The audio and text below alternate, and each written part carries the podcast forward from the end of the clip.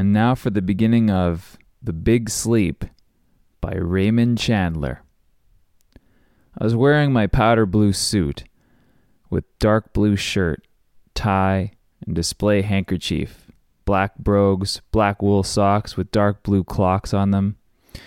I was neat, clean, shaved, and sober, and I didn't care who knew it. I was everything the well dressed private detective ought to be. I was calling on $4 million.